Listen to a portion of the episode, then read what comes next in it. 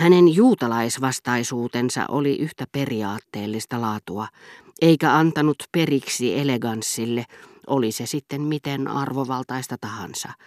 Ja hän avasi kotinsa Suonnille, vanhalle ystävälleen, josta hän muuten ainoana germanttina käytti nimitystä Swan, eikä Charles, vain siksi, että tiesi Swannin juutalaisen isoisän protestanttisen puolison, olleen Bergin herttuan rakastajatar, ja yritti aina silloin tällöin uskoa perimätietoon, joka teki Swannin isästä herttuan lehtolapsen.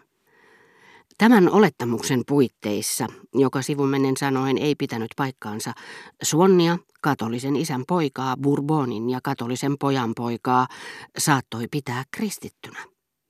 Hyvänen aika, ettekö te vielä tuntenut näitä ihanuuksia, huudahti Herttua tarpuhuessaan minulle talosta, missä olimme. Mutta ylistettyään ensin serkkunsa palatsia, hän kiiruhti lisäämään, että piti sata kertaa enemmän omasta vaatimattomasta kolostaan. Onhan tämä ihailtava paikka käydä, mutta kuolisin surusta, jos minun pitäisi jäädä nukkumaan näihin huoneisiin, mihin liittyy niin paljon historiallisia tapahtumia. Sehän tuntuisi aivan siltä, kuin minut olisi jätetty ja unohdettu sulkemisen jälkeen Blois tai Fontainebleun linnaan tai Louvreen, ilman sen kummempaa lohtua alakuloisuutta vastaan kuin tieto, että olen huoneessa, missä Monaldeski murhattiin. Siitä ei ole kamomilla teeksi. Kasvain, siinähän on Madame de Saint-Vert. Me olimme juuri päivällisillä hänen luonaan. Ajattelin, että hän olisi mennyt nukkumaan, koska hänellä on huomenna jokavuotiset kalaasinsa. Mutta sellaisia juhlia ei olekaan, mistä hän malttaisi jäädä pois. Jos nämä olisi pidetty maaseudulla, hän olisi mieluummin ajanut sinne vaikka kuormavankkureilla kuin pysytellyt kotona.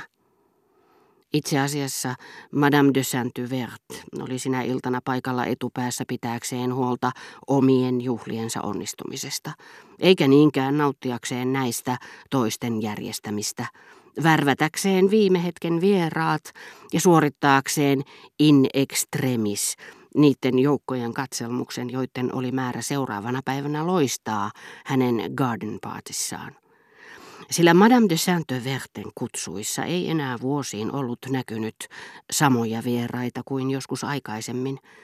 Ennen niin harvalukuiset germanttien piireihin kuuluvat ylhäisönaiset olivat vähitellen talon emännän ylenpalttisten kohteliaisuuksien innoittamina tuoneet ystävättärensäkin mukanaan.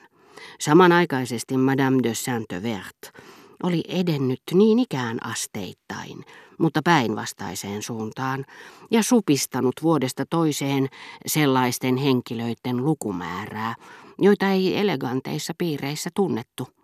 Ensin lakkasi tulemasta yksi, sitten toinen.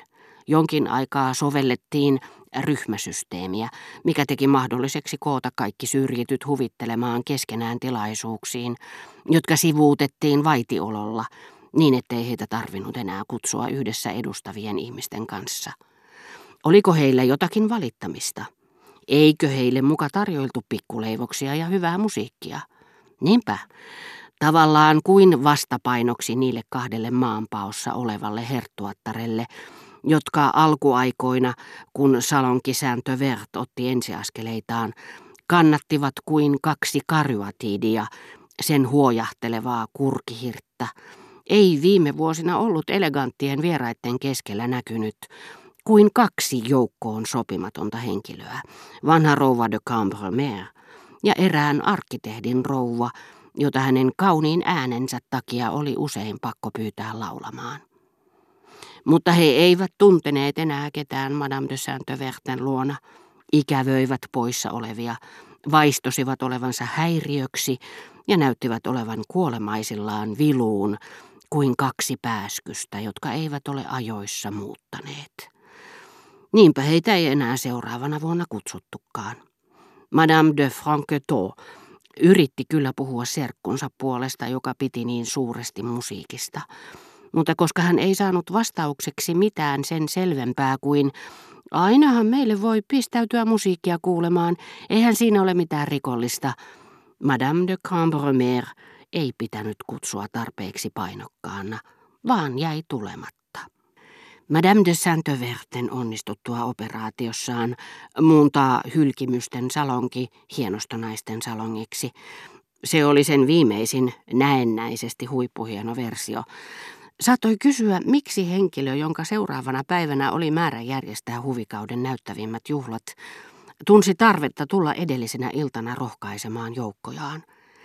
Asianlaita oli nimittäin niin, että salonki Saint-Vert oli etusijalla vain niiden mielestä, joiden seurapiirien tuntemus rajoittui siihen, että he lukivat Figaron ja Gauloin selostukset iltapäivä- ja iltajuhlista ilman, että itse olisivat koskaan osallistuneet yhteenkään.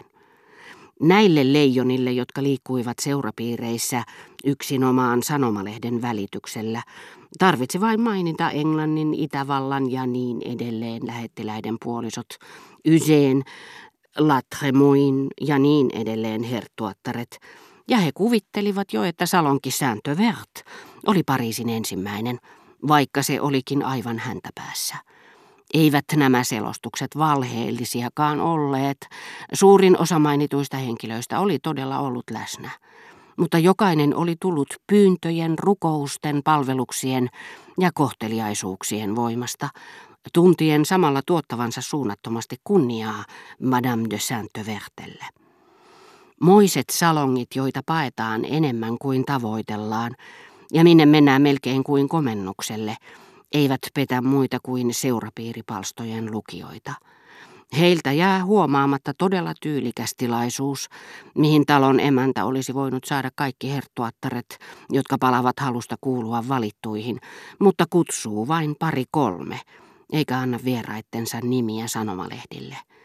Niinpä nämä naiset, jotka eivät tunne, taikka halveksivat mainostuksen meidän päivinämme saavuttamaa valtaa, ovat elegantteja Espanjan kuningattaren, mutta eivät suuren yleisön silmissä, sillä edellinen tietää, keitä he ovat, eikä jälkimmäisellä ole siitä aavistustakaan.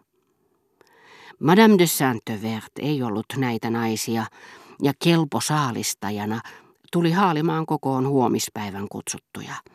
Monsieur de Charlie ei heihin kuulunut. Hän oli aina kieltäytynyt menemästä Madame de Saint-Verten luo mutta hän oli niin monien kanssa vihoissa, että Madame de Saint-Vert saattoi panna sen hänen luonteensa tilille. Ellei paikalla olisi ollut muita kuin Orian, Madame de Saint-Verten ei olisi tarvinnut vaivautua. Olihan hän esittänyt kutsunsa suullisesti, ja se oli otettu vastaan niin viehättävän ja petollisen hyvän tahtoisesti, että siihen pystyvät vain ne akateemikot, joiden luota kierroksella oleva ehdokas lähtee kiitollisin mielin ja varmana siitä, että voi luottaa heidän puoltavaan ääneensä.